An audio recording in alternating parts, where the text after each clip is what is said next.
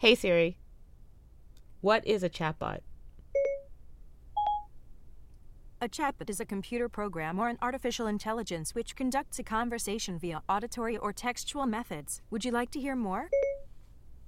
What did she say? Such programs are often designed to convincingly simulate how a human would behave as a conversational partner, they're bypassing the Turing test.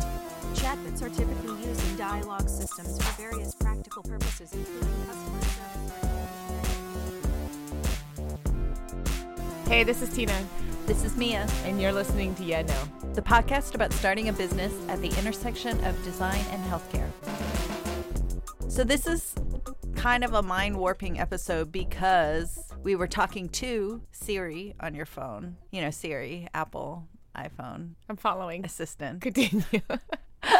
And we're going to talk to Siri, who's our friend who works at IBM, yeah. Watson. So when we when we first say hello to Siri, we have to say hello Siri, otherwise my phone will turn on. How do you normally say it? hey Siri. It's going to be totally confusing. I know. This is, I think, very appropriate for today's episode. We're talking about AI today, and we're specifically talking about AI in healthcare. Yep. Everyone loves AI. I think the industry is starting to try to figure out how they can use different aspects of AI and where in healthcare. And I think that we can talk a little bit today about where we see it. Right. And we could talk about where we see it going. Into a deep, dark, scary place. It's a little uncomfortable. a little uncomfortable. But I think that we just felt like it was probably high time that we Yep. talk about it, right? right. And we have a guest coming on the show. Name is Siri Betts Sonstegard. And she's from IBM Watson, and she's a design researcher. So we wanted to ask her about her perspectives on how do you do research considering AI? What are some of the issues? And just get different perspective on it. Because honestly, I don't know that much about it, AI. Yeah, we've probably encountered it in different ways. We just don't know it. Yeah. Or, you know, it's, that's the scary That's part. the scary part. I'm not even here right now. I'm just an, I'm just an AI. Just like in Blade Runner. I sent my clone.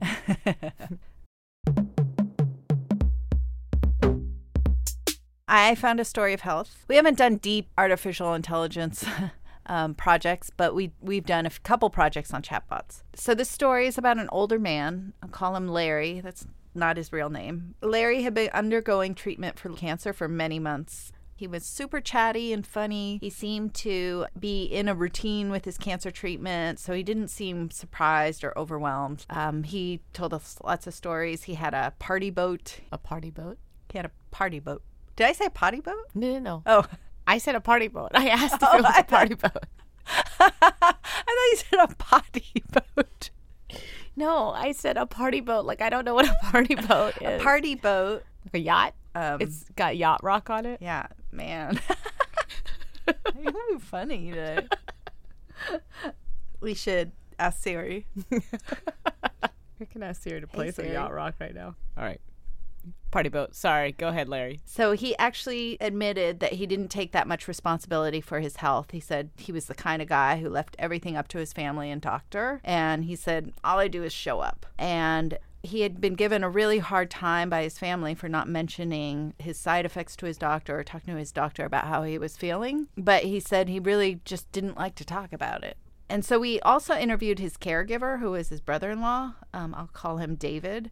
And David said that Larry was pretty frozen when it came to cancer, that he just shut down completely. And he would turn to them to help him with everything. And so at the time, this project was about doing research on a chatbot that could help cancer patients. And when we asked David about it, if Larry would use something like this, he was like, absolutely not. He's like, he won't even ask his doctor questions. He won't, he barely comes to us when he's having an issue. And he didn't think he would use anything as impersonal as a chatbot. However, Larry, when we showed him the chatbot, he talked about having these dark days when he was really struggling with depression because of his cancer. And what he really wanted was somebody to reach out to him. And so he said, if this could start the conversation and then somebody could follow up, that would be meaningful for him. So in the end, what he really wanted was a real person Right. on the phone. Yeah. I feel like chatbot sounds so impersonal. Like, why not Right. call it a almost human or something, right? I don't understand how even engineers can say this. They're like, oh yeah, when that human is in a dark place and they're really depressed about having cancer, Right. we should send them a chatbot. Right. You know, Right. It like, sounds ridiculous. Well, one patient even said in this research study that it felt really personal, like it felt like a real person to her. Mm-hmm. And she said that if she knew it was a chatbot, she completely would dismiss it. She's like, there's no way that a robot would understand my needs. Right. That is part of what we're going to be talking about today. And there is a human tendency to want to project humanness on Yeah. anything, right? Right. And so when AI comes along, that's when humans get disappointed. Yeah. Until robots take over the world. I did some more research before this episode, and actually, I have to say that I'm more confused than ever about AI. It feels like it encompasses everything from algorithms to automation to robots to chatbots to machine learning. And as a layman, I have a very, or laywoman, I have a really lame view of AI. You know, what do you I- mean, lame? what we know from media and what we know from what's existing technologies right now that it just seems like it is mock human being but it is it is more complex and i think that there's a lot of potential in it especially for healthcare Right now, I mean, it's in its infancy, and where we see it happening are is in things like scheduling, right? Right. Or robotic surgery, or scanning X-rays for you know possible issues or or, or um, you know, tumors and things like that. yeah Well, maybe we should talk to Siri. okay And um, we can ask her some of the things that she's doing in healthcare and, and what she sees happening in the future. great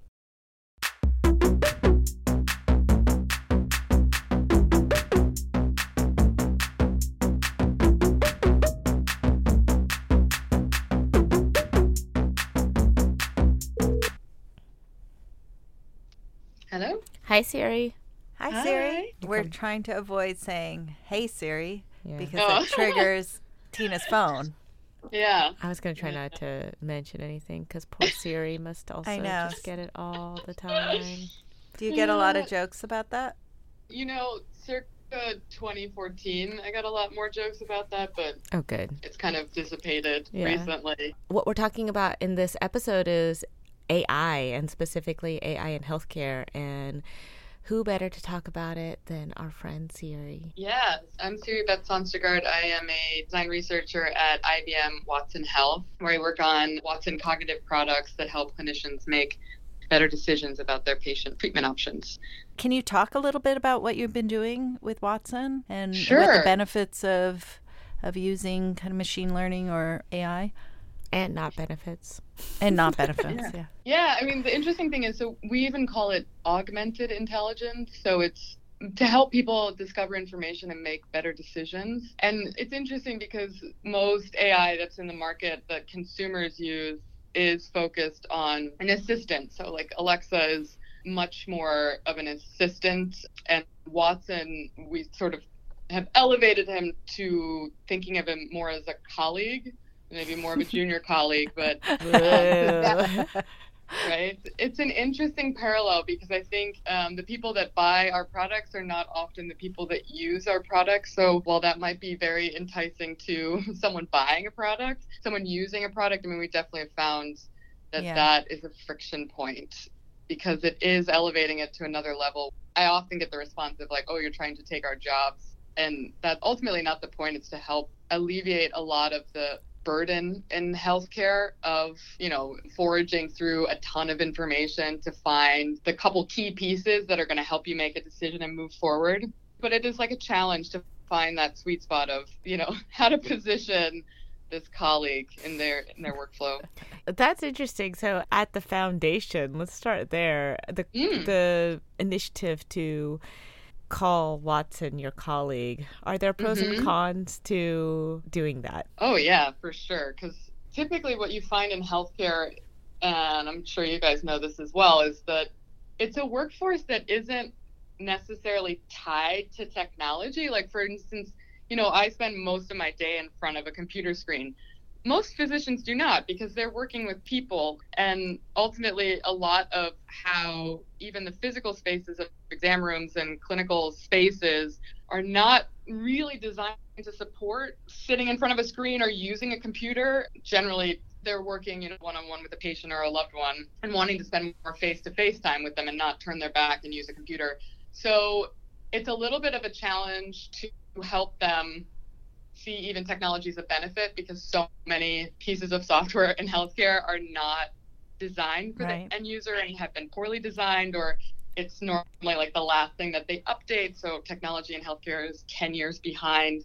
So there is a little bit of a one more thing that i have to do not necessarily this will make my life easier. And i think in healthcare anything that you can take away anything you can strip away and just show you know what is the minimum valuable piece of information that i need? I mean that is really key. So that's what we attempt to do is use watson to help alleviate and strip away information. And we've actually done some work to sort of say like what are the things that really make a great colleague? And how should that person you know if watson was a person how would that person work with you I Yeah, think yeah, that's so interesting because see where my thought process went to was Mm-hmm. if you try to project human onto Watson, then they Mhm. become more of a human and human to human fear of having my job taken away seems so Mm-hmm. much more relatable than uh, human to computer having my job taken away. And so I would imagine that there would be some sort of fear around it's like, you know, the millennials are coming in, they're going to take my Yeah. job away kind of thing, right? We were talking a little bit about this before we called you around that a lot of people think of AI, artificial intelligence. I like how you're talking about augmented intelligence because it is Augie Intel. right is that you know oh god the machines are rising right so i think it's really interesting that you guys would take that view of oh it's a colleague who's there to support you because i would i don't know and you've done obviously more you've had more experience with this but i would believe that the barrier of entry would be lower if you said hey look it's this machine that's actually going to help you Yeah, I mean, I think it's definitely been an issue. You know, in full transparency, what you see in the advertisements for Watson isn't the Watson that you get out of the box. He still requires a lot of training that then you have to help, you know, and guide. And, you know, there is a lot of barriers to that. As you guys know, in healthcare, it's like, Yeah. like what, wait, what? So it is slightly aspirational that we're, we're saying they're a colleague, but ultimately, I think that's where we're setting ourselves apart of it can go beyond just being an assistant and having you sort of say like I need you to do this, I need you to do that, I need you to do this, but like actually taking initiative. So I think that's where we're sort of differentiating it because I think you bring up a really good point between like the barrier to use might be around it's a machine, not a person or replacing a person because there is always going to be that fear of the machines are going to take our jobs. yeah. Do you find that it's easier to refer to watson as a human? We were talking about this around oncologists or, or doctors. Do you think that they find it easier to say oh well my friend watson's genius. He I don't know why it has to be he, but he can find these things in the scan that I can't. So don't worry, me and my friend Watson are going to be. it. Or is it just like I've got this amazing machine? I just wonder, like, uh, you know, on a human level, it's like, what's the, what do you think the differences are? what's interesting is the thing that I've seen it used for the most, which I th- think was really un- unexpected, is that Watson is often used as a tiebreaker. Mm, So Right. between like at a tumor board meeting, if there is Right. opposing sides, Watson doesn't like Dr. Right. Smith more than Dr. Patel. Correct. Yeah, it's like an unbiased party Yeah. that's going to say, here is what I think. And even like the power dynamics between Right. a clinical trial coordinator and an oncologist, yeah. the, what is today is that they have to write these summaries and really like sell, you know, sometimes the physicians on like, I think you should put this patient on this trial. And what we've seen is like Watson being that Unbiased. yeah, Third that party. thread of you know Watson found this trial for this patient, so it's not just me saying it; it's also this machine. So it kind of like breaks the tie in a lot of scenarios. Yeah. Oh, that's interesting. When they're trying to get it to break the tie, do you think that they refer to it more as a human or more as a machine? I don't know because I al- I always say, and I didn't say it in this one, but I normally refer to it as a he because we have all this he- Loaded he is language. he. it's Yeah. crazy, right? Yeah. And it's also really crazy that most assistants are female. I know. and Right. have this one that's a colleague Siri. that's a male. Yeah, and then this guy, right? It's interesting you would say that because we did a project on chatbots. We were just talking Mm-hmm. about it. One of the things that physicians told us was that, you know, there's self management that has to happen on the part behavior, you know, just daily behaviors that patients need to do that doctors have a hard time convincing. Um, you need to stop smoking, you need to eat better, you need to exercise more. And they they thought that the chatbot would be really good, and they did refer to it as a human like assistant or whatever that that voice would be more accepted by patients because it was not the doctor Right. so the doctors mm-hmm. like were like Third yeah party. i think that the patients might listen hmm. to this chatbot versus me Right. when i tell them they don't listen to me mm-hmm. Oh, interesting. yeah Yeah. The thing that I always find in healthcare is the problem with a doctor is that they're telling them everything all at once. Mm-hmm. And I could see like a chatbot would be more like distributed information, so like giving me the information when I need it right and more accessible. I don't know. The things that I've always found is it's it's not necessarily like who is giving the information, but at what time and at what point that it matters. So yeah, that's really interesting. Yeah. We were just wondering, Siri, with your experience, where in healthcare are you seeing AI being maximized? Ooh, good question. Well, we have some interesting work that's being done in Watson in terms of being able to help radiologists see images and detect information from those images. Because uh, I don't know if you've ever been in a radiologist's office, they're like in the dark looking at these images, trying to detect, you know, denser areas, especially in cancer, of being able to see where there might be a tumor or Yeah, scanning mass. scans. yeah, so Watson can actually read those at a level that a human can't always see or pick up things that might be missed by the human eye. So I think that is where it starts to get really interesting, especially in the medical space where there's just like so much information. I mean, there's just more medical knowledge being produced every day that, you know, a human can't actually keep up with. So while we're producing all this knowledge, getting it into clinical practice is difficult without something that can actually help us do that. Um, so I think that's where it gets interesting. Yeah super interesting Nice. Well, Siri, I think that this has been a really fantastic conversation. yeah Thank you so much. yeah Okay. we'll talk to you soon Have a good Monday. You too. Bye. Bye bye. bye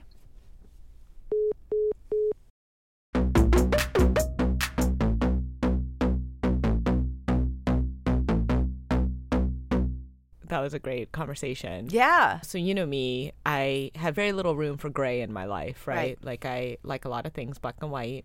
But one of my biggest things is that artificial intelligence should be referred to as machines because they are machines. And the minute we start to project humanness Right. onto AI is I feel like when we start to get in trouble because the slippery slope it's like ex machina, right? Right. Like that's when Blade you Runner. start to believe them. That's when you start to do all these things because that's when you think that they're human. I know. But it's going to go that way. I know it is, but I just feel like how much is our responsibility Yeah. to I'm not going to say our because I don't know if you agree with it or not, but it's like how much of it is it my responsibility to be like Watson is a machine. I don't know what the value is Right. to marketing it as a colleague. Maybe there's two types of people in the world. The types that say like I need a colleague that's going to help me or I need a machine that's going to help me.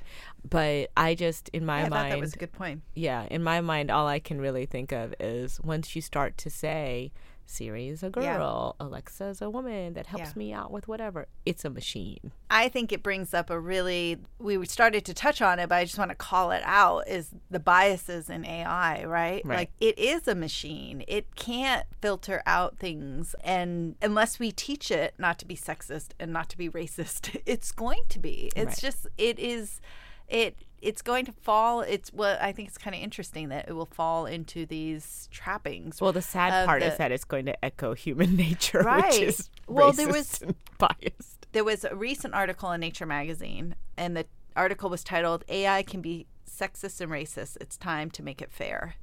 And I'll read a quote out of it. It says When Google Translate converts news articles written in Spanish into English, phrases referring to women often become he said or he wrote. software designed to warn people using Nikon cameras when the person they are photographing seems to be blinking tends to interpret Asians as always blinking.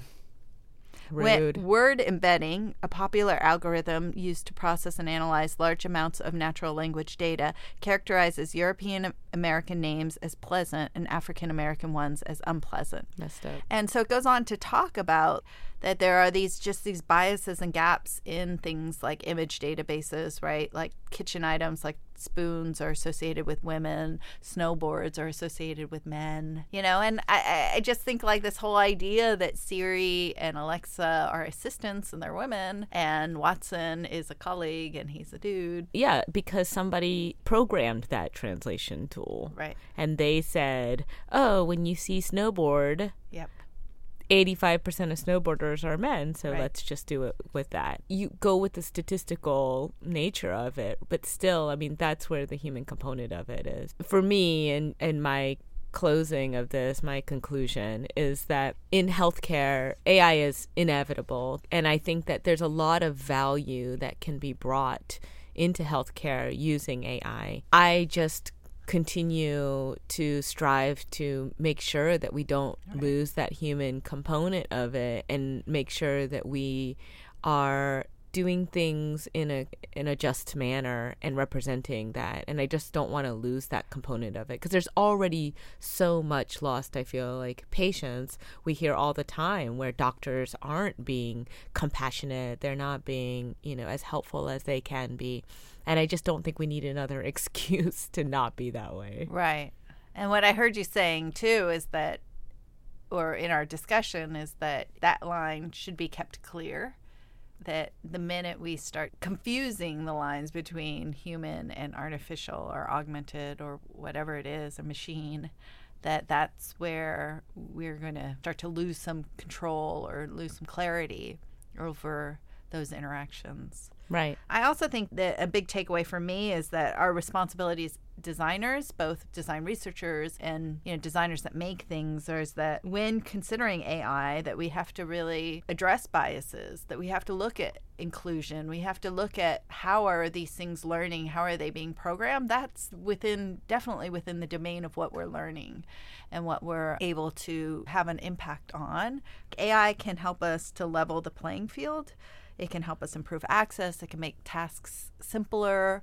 Um, but we, it is really up to us. You know, Siri, the human, told us, you know, we have to make it simpler for people because it's not going to fix every problem. And I think when we just assume that it's going to be better because it's a machine that's doing it, that's when we're going to create a bigger divide. so next episode will be replaced by robots Yeah, we'll be talking because we'll be about talking- mental health Speaking of nature, I heard a um, something on the radio today. I want to do more investigation for next episode because they were talking about that there was a study showing that being in nature can um, improve your stress levels and improve your well being. that's when my kids chill I know. Haley And knows nature.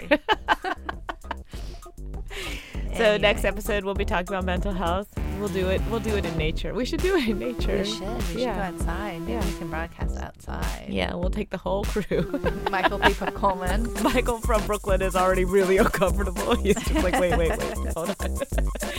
uh, thanks for listening. If you're interested in hearing more, subscribe to us, leave us a review. Yeah, no podcast. We're also on Instagram. Yeah, no podcast. Our theme song and music uh, was written and produced and performed by Chess Smith. This episode was edited by Tori Flack and recorded at Figure Eight Studios here in Brooklyn with Michael P. Coleman. Thank you. Goodbye. Toot toot. Beep boop boop. Beep boop.